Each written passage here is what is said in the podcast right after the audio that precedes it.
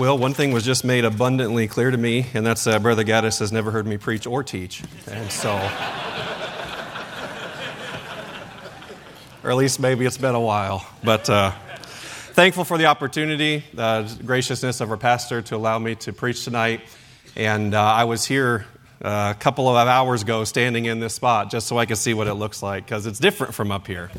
Uh, and now it's even more differenter because you're here. And so, uh, but we'll get through it together. We're going to be in Mark chapter 11 tonight. If you'd stand with me and open your Bibles to the Gospel of Mark and chapter number 11. Mark chapter number 11, we're going to pick up uh, in the middle of the chapter, beginning in verse 11, and I will be preaching 12 through 20. So, Mark chapter 11, verse number 11. As we read through this, I want you to keep a couple things in mind. Uh, number one, uh, some have pointed out that what we're about to read is the only New Testament miracle that involves destruction. So, just an interesting note as we read this passage, but also as we read through here, I want you to, to see uh, Jesus' humanity and his deity. And they're, they're both here in the passage uh, as he's coming to hopefully find something and it's not there. And then as he heads into Jerusalem, into the temple, and we'll see this, uh, this wrestling or this, this uh, contrast between his humanity and his deity. So let's begin verse number 11. And Jesus entered into Jerusalem and into the temple. And when he had looked round about upon all things, and now the eventide was come, he went out unto Bethany with the twelve. And on the morrow, when they were come from Bethany, he was hungry. And seeing a fig tree afar off having leaves, he came. If haply, if it, just happens, perhaps he might find anything thereon. And when he came to it, he found nothing but leaves, for the time of figs was not yet. And Jesus answered and said unto it, No man eat fruit of thee hereafter forever. And his disciples heard it. And they come to Jerusalem, and Jesus went into the temple and began to cast out them that sold and bought in the temple, and overthrew the tables of the money changers and the seats of them that sold doves, and would not suffer that any man should carry any vessel through the temple. And he taught, saying unto them, Is it not written, My house shall be called of all nations a house of prayer? But ye have made it a den of thieves. And the scribes and chief priests heard it and sought how they might destroy him, for they feared him, because all the people was astonished at his doctrine. And when even was come, he went out of the city. And in the morning, as they passed by, they saw the fig tree dried up from the roots. Then the passage goes on where Peter draws attention to the fig tree. Jesus teaches about faith, but for our focus tonight, uh, we're going to focus on that tree and on the temple. Let's pray. Father, we thank you for the time together tonight. Lord, just as I look out and see many uh, friends and people who are an encouragement to me and a challenge to me, and I know many have come from work, uh, just thank you for their faithfulness to you and to be here. Pray that you would bless them tonight. Lord, as I've been praying, as many have prayed, pray that you'd use me tonight. Uh, Lord, just that you would use your word to challenge us. Thank you. In Jesus' name we pray. Amen. The title of the message tonight is this False Advertising. Does your life match your leaves? False advertising. Does your life match your leaves? You know what bothers me? When the open sign is on and the business is not. Does that bother anybody else? You're driving down the road and you see the open signs lit up all night long, but the doors are locked. Uh, it bothers me when I'm trying to find the business hours online on Google, and the hours on Google don't match the hours that they're actually open. And uh, this especially became a thing during uh, 2020 with the, virus, and hours were constantly changing because we all learned that viruses travel faster in the dark. And so we have to close. No, I, I know it's for staffing and safety and different things like that, but everybody was closing early. And so you didn't actually know when the store was open until you got there. And there's literally an 8.5 by 11 sheet of paper with somebody wrote with a Sharpie the business hours. It's like this is a multi billion dollar company, and we've got a, a piece of paper on the door telling us when they're open. it's, it's, it's false advertising. Um, it bothers me when I order something on Amazon, and when it arrives, I quickly realize this looks nothing like the picture that I saw online. And I know that's a first world problem. You know, the, uh, the cool thing I ordered online doesn't look like what I thought, but I don't need it anyway, but it bothers me. Um, I, I want you to complete this slogan for me Red Bull gives you, but it doesn't.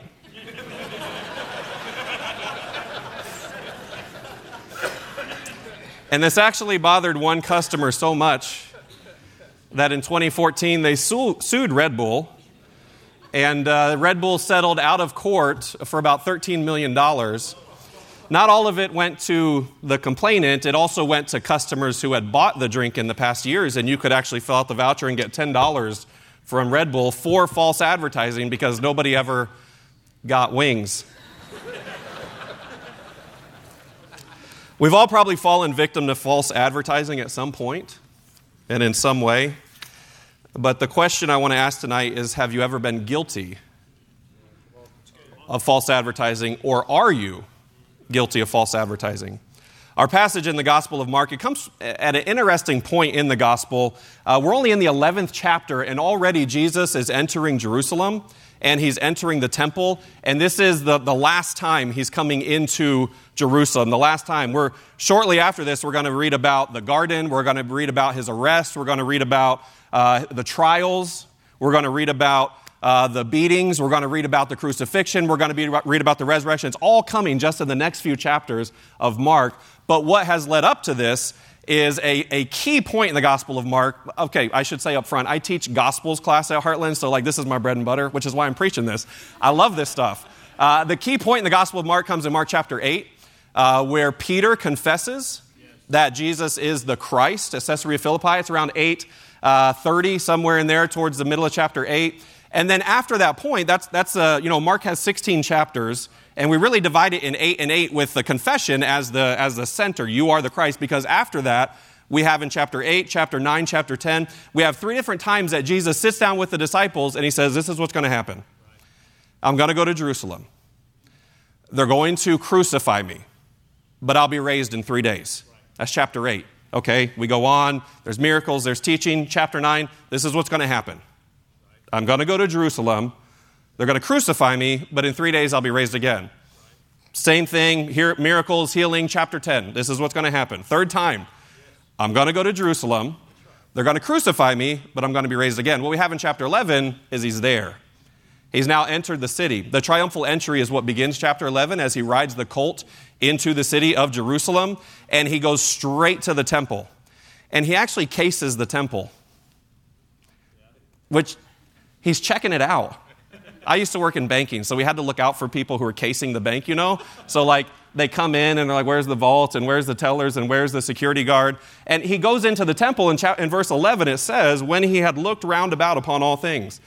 And so he's taking stock of the situation in the temple, but it also says that evening was coming. It was eventide, the sun was setting, and so, as Jesus often did, he would spend the day in the city of Jerusalem and then spend the night uh, in Bethany with Mary, Martha, and Lazarus, perhaps staying at their house. The disciples would leave for the night. They would come in for, this, uh, for the day. They would leave for the night. They'd come in for the day. That's why when Judas led the band of men to arrest him, they knew where he would be because he went there a lot, which was on the Mount of Olives outside of the city between Jerusalem and Bethany. And so they, he, they knew he would be there because he often resorted thither. He often slept there in the garden, or he would go to Bethany. So night falls, uh, they leave, and then we're given a sandwich. I love a good sandwich. Um, it's one of the most practical and simple meals. Uh, while I was in Utah, I was introduced to my favorite sandwich of all time the tomato sandwich. It's very simple. Uh, you take good bread and you toast it and you cover it in butter. Homemade bread, good. Something with seeds in it, just some quality bread. I'm not talking Wonder Bread, I'm talking quality bread. Toast it, cover in butter. And then you spread mayonnaise on it. Uh, no miracle whip. That's a misnomer. It should be called abomination whip. It's only mayonnaise will work for this. And then all you do with this mayonnaise toasted bread is you just fresh garden tomato slices on it, salt, pepper, and then you put the top on. That's all it is. Bread, mayonnaise. I, it was an emotional day for me. It's really life changing. July and August became like holidays for me because that's when the tomatoes were in season. And the pastor I was working with, he and his wife had this garden, and they would get bumper crops of tomatoes. So they would come to church with these, these laundry baskets full of tomatoes and just start handing them out to people. And so I had tomato sandwiches all the time during those months. My mouth didn't appreciate it, but the, you know, it, will eat you up after a while. But uh, I love those sandwiches. Actually, there's a sandwich in our text. I don't know if you noticed it. Uh, but every sandwich has three parts, right? You got the top piece of bread, the inside, and then the bottom piece of bread. And there's actually that same structure in this passage. Uh, the technical word for it, just so you know that I know it as well, is, uh, is intercalation, which sounds really silly. But uh, it just means that you take something and you insert something else into it. In fact, often I've learned that medical students will intercalate a year, so they'll be doing this long years of medical study. They'll take a year to study something that has nothing to do with medicine just to kind of take a break in the middle of this long uh, period of study. Well, what we have here is, is intercalation in a literary form. I call it sandwiching because that's easier for me to understand. Where actually our author, Mark, in the gospel, he begins a story, and then it's like he hits pause and inserts another story, and then we come back and finish the first story. And, and it's something that happens uh, maybe five times in the Gospel of Mark where we have this structure, and it's to help us, it's to catch our attention, and it's to help us focus on something. So Jesus curses the fig tree, Jesus cleanses the temple, and then as they leave Jerusalem, the fig tree comes back and they see it. And that's like that, that bottom piece of bread. And that's the structure of the passage here. So the temple account is inserted into the fig tree account. And so I want to ask why. Why does the Gospel of Mark interrupt the fig tree with the temple? Because as Pastor is going to be preaching here in a while in Matthew 21, we have this same story. I, I made sure it was okay I preached this one, but I did it right before I preached. I should have let you know earlier. But, uh, but in Mark, we have, the, we have them separate it's the temple and the fig tree. And, it, and it's one after the other, but it's not the sandwich. It's not like it's in Matthew, it's that way. It's not like this where it is in Mark. So, why does he structure it this way? Why does Jesus curse the fig tree while en route to cleansing the temple, only to come back and see it? And like with everything else that Jesus did, there is a purpose. And so, to see the purpose, we're first going to look at the figs, then we'll look at the temple, and then we'll look at you.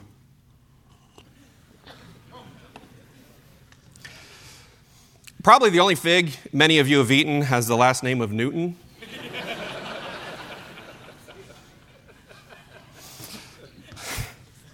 And for me as a kid, Fig Newtons were the treat that weren't really a treat.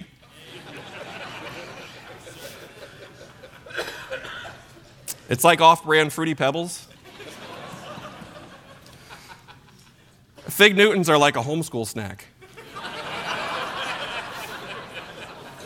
uh, I can say that because we have five children in homeschool. I, it's probably already shows, but I was public schooled, and so um, Man, give me a zebra cake. Give me some Oreos. Give me some Girl Scout cookies. Nobody wants Fig Newtons. In fact, if you read the history of Fig Newtons, because why wouldn't you want to do that? You'd find that they were originally intended as an aid for digestion. I mean, no treat that's worth its salt cares about your digestion.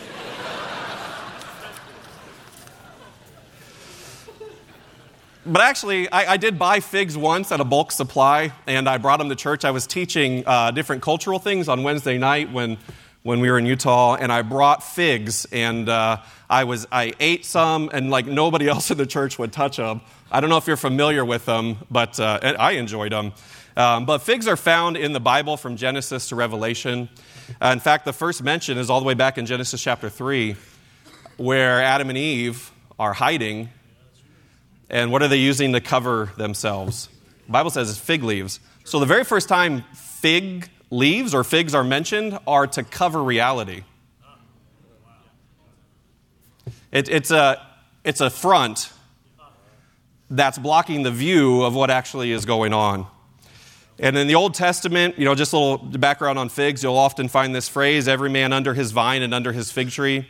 Um, kind of like you see the phrase from Dan to Beersheba, from north to south. Well, here's another one everybody under their vine and under their fig tree. And it, it just communicates prosperity and settledness. We're in the land, we're cultivating our vines, we're eating our figs. It, to have your own grapevine and your own fig tree was like, I mean, you've made it. This is comfort. This is great. You know, it's like having a nice car parked out in the driveway and your house paid for. It's just we're settled. Things are good. In fact, I didn't realize till recently that George Washington used that phrase, under your vine and under your fig tree, I think over 50 times in his correspondence. It's one of his favorite Old Testament pictures. Uh, for our purposes, the most important thing to know about figs in the Old Testament is that they often represented God's chosen people, the Jews. One passage to reference is Jeremiah 24 uh, where it talks about good figs and naughty figs, or evil figs, and it's talking about Jerusalem, or it's talking about Israel. So Israel's relationship with God in the Old Testament is pictured in many different ways father, son, groom, bride, also owner, and fig tree. And so that's one of those pictures. The problem with the fig tree in Mark 11 is that it looks good, but there's no fruit. There is the appearance of life, but there's no substance. And I don't want to spend a lot of time on uh, if there should have been figs, or if there would have been figs, or if there will be figs. I'm not a horticulturalist, and I don't even know if I'm using that word right. But the reason that this account is included is simple Jesus thought he may find figs to eat, but he didn't. That's what it says in verse number 13. Seeing a fig tree afar off, having leaves, he came, if haply he might find anything thereon. It just, perhaps it's going to have figs. They're passing by. Maybe there's going to be something there. Uh, again, we see the humanity of Jesus here. As he's passing this tree, he's hungry. He's, he wants something to eat. It's in the morning. They're walking to Jerusalem. He says, Maybe there are figs here. Outwardly, from a distance, the fig tree looked good, but behind the leaves, there was no life. And so we could say this way that the fig tree was guilty of false advertising. It was like the open sign was illuminated, but the doors were locked. There's nothing behind the leaves, no substance.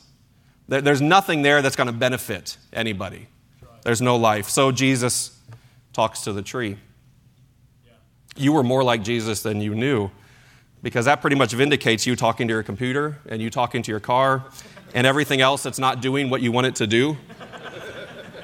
Jesus talks to the tree, he says to it, No man eat fruit of thee hereafter forever.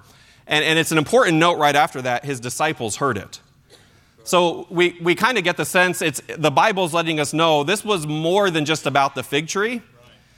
It's actually supposed to help somebody learn something, and his disciples heard it.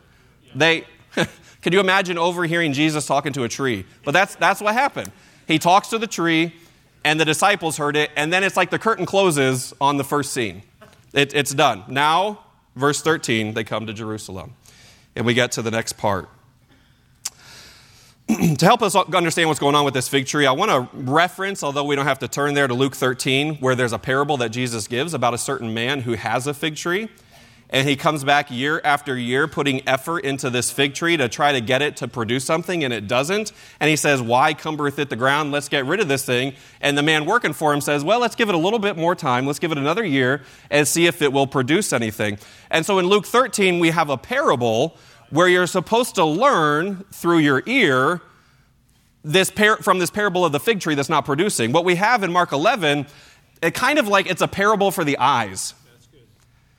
Just as those who have ears to hear were supposed to learn from the parable in Luke 13 about the fig tree, those who have eyes to see are supposed to learn from this account in Mark 11. It's, he's teaching them something deeper than just about a fig tree, but they've got to catch it. It's, it's a parable for the eyes, in a sense. That's, that's often what the nature miracles serve as.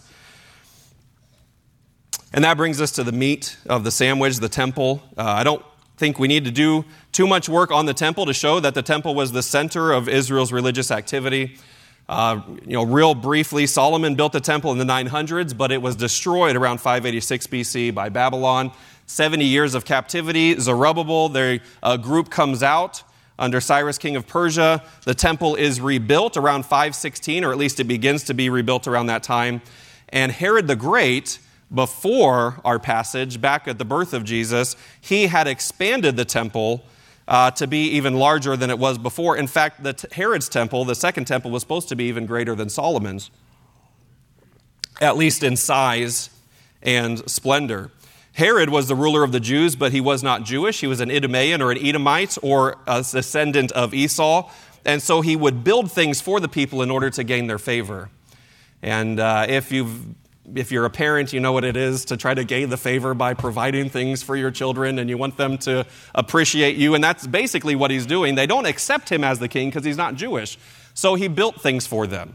He would build an arena, he would build uh, a bathhouse, he would build a water system, he would build things for them, and building the temple even greater was one of the things that he offered them. And so by the time we come to Jesus cleansing the temple, we're in this magnificent building that's a lot bigger than the tabernacle in the wilderness back in the Old Testament, it's actually made up of layers. And we have the temple proper, holy place, holy of holies. Only the high priest can go into the holy holies, only once a year on the Day of Atonement, only to sprinkle blood. But then there's the holy place, which is where they do some other work. And then there's the courtyard around that where the priests do uh, offerings, different things like that. But so that, that's the temple basically. But then we have more layers we have another layer right outside of that. It's like peeling back an onion. We get to the next layer, and this is where ceremonially pure Jewish males can go this close, but not to where the priests go. They can go this close. Well, then we've got another layer back. This is where Jewish women can go. Now, they can't go to where the ceremonially clean Jewish males can, and they can't go to where the priests can, but it's another layer. But then we've got the outermost layer, and we call that the court of the Gentiles. That's where you and I can go we, we can get that close. And that's the place. That, that's the place where all this activity is going on. In that court of the Gentiles, that outermost layer. Three things, real quick, about their misuse of the temple.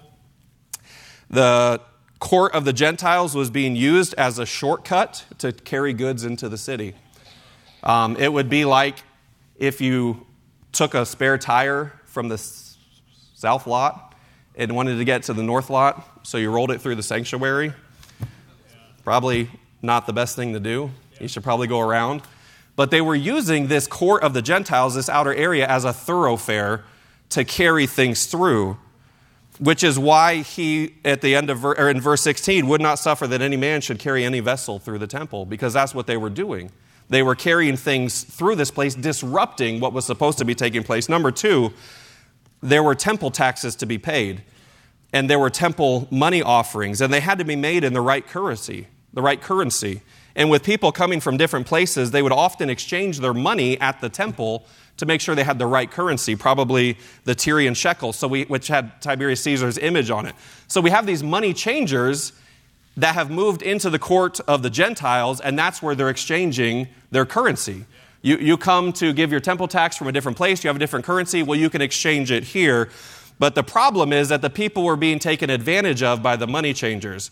The exchange rate in the temple was outrageous compared to outside. And so they were making merchandise of God's people. Lastly, not only were they carrying things through and, and not honoring the area, not only were they making profit on the exchange, but lastly, uh, animals are being sacrificed. I mean, it is the time of the Passover, and before an animal can be offered, it had to be inspected by the priest to make sure it was acceptable. Often, animals bought from home uh, were rejected, or animals purchased outside the temple were rejected in order to drive business to those who sold animals in the temple, in the courtyard of the Gentiles. And, and the, the, the animals in there, they were like USDA certified, you know. These are the pre inspected offerings. The, the lamb that you raised at home and, and you're bringing it with you, and it's in your eyes, it's, it's the best you have, they say it's not good enough. But we've got one in there you can buy.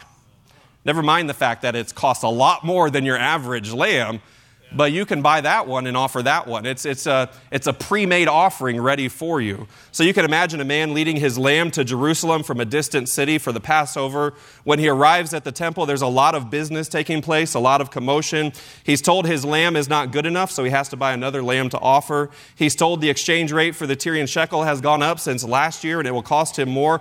And all of this is taking place in the temple in an area where people of all nations are supposed to come and seek God but they can't because of the busyness and because of the merchandising and the commotion taking place. I, I tried to think of a very solemn uh, occasion here at church, and first thing came to mind was the Lord's Supper on the Tuesday night before Resurrection Sunday. And I imagine it would be like showing up on that Tuesday night, and the first thing on the schedule is a bake sale, pie auction for the youth. Now, we're here to observe the Lord's Supper, but we've got people passing out money, we've got pies up here, there's youth running down, and then uh, we have um, some announcements that are made about upcoming activities, and then there's a plea from the church for more money. That, that's going to make it difficult for us to contemplate. It's going to make it difficult for us to observe and to pray. And that, that's kind of the, the picture that we have here in the temple as all of this is taking place, it's supposed to be a place for Gentiles to come and pray and seek the Lord, but they can't because of the, mo- the commotion. And so, just like the fig tree represents Israel, so the temple represents Israel. And the temple is not Israel, just like our building is not us, but the temple represents Israel. And when Jesus cleanses the temple, it's a message of judgment against the people. And we don't want to miss the picture here just like the fig tree looked like it had something to offer and there was nothing but a show, so the temple looks like it has something to offer, but it's just a show. There's no substance, there's nothing life giving taking place there.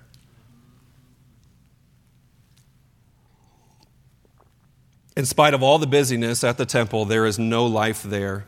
And Jesus sees through the leaves. And Jesus sees through the busyness. And the one whose eyes are as a flame of fire sees through the show and calls them out for what they really are false advertisers. All show and no go. And, it, and it's shown again you can't fool Jesus. He knows. And this account is recorded so that we can see the true condition of Israel at the time of Christ. And like the fig tree withers, so the temple will be destroyed shortly after this in 70 AD. But the passage is here for more than just to teach us about a fig tree and just to teach us about the temple. Actually, the passage is here as a confrontation to each one of us. Because just as Jesus saw through the leaves and judged rightly, and just as he saw through the busyness and judged rightly, Jesus still th- sees things clearly today. We've been making our way through the letters to the seven churches in Sunday school, uh, Revelation 2 and 3, and each letter begins with a statement where Jesus says, I know thy works. Now, I've been fooled. You know, I've misjudged people. A lot of my responsibility in the dean's office has to do with making judgment calls on things. Is this sincere? Is this real? Is this being put on? And I'm, I'm trying to make judgment calls. And I've often misjudged or misread or gotten it wrong. You understand, Jesus has never misjudged anything. When he says, I know thy works, that's fact. He knows. Nothing's hidden from him. He says, I know thy works. No one has ever fooled the all knowing one. He's never misjudged a situation. No church has ever fooled the all seeing one. And so, as a church, I want to ask this could we be found guilty of false advertising? Do we present ourselves as a place of life, but in reality it's just a show? There's, there's a danger here that we can slide into. And I, I don't, you know, I'm a member here. I've, we've been here 13 years. I don't, I don't sense that at all. There is life here. But you can see how it would happen. you can see how there would be a danger of getting so busy with the work of ministry that we forget to love God's way.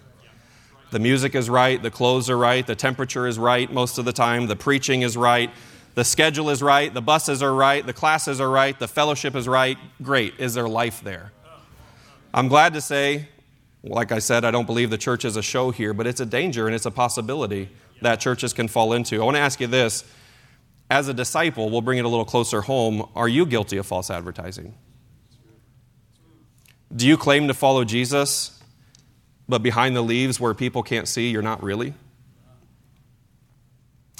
Do you claim to be a follower, but in reality, you're a tree without fruit? Is your walk with God pretend or pretense? Are you more concerned about looking spiritual than being spiritual? Who are you when no one else is around? Do you put on a front for your roommates and teachers?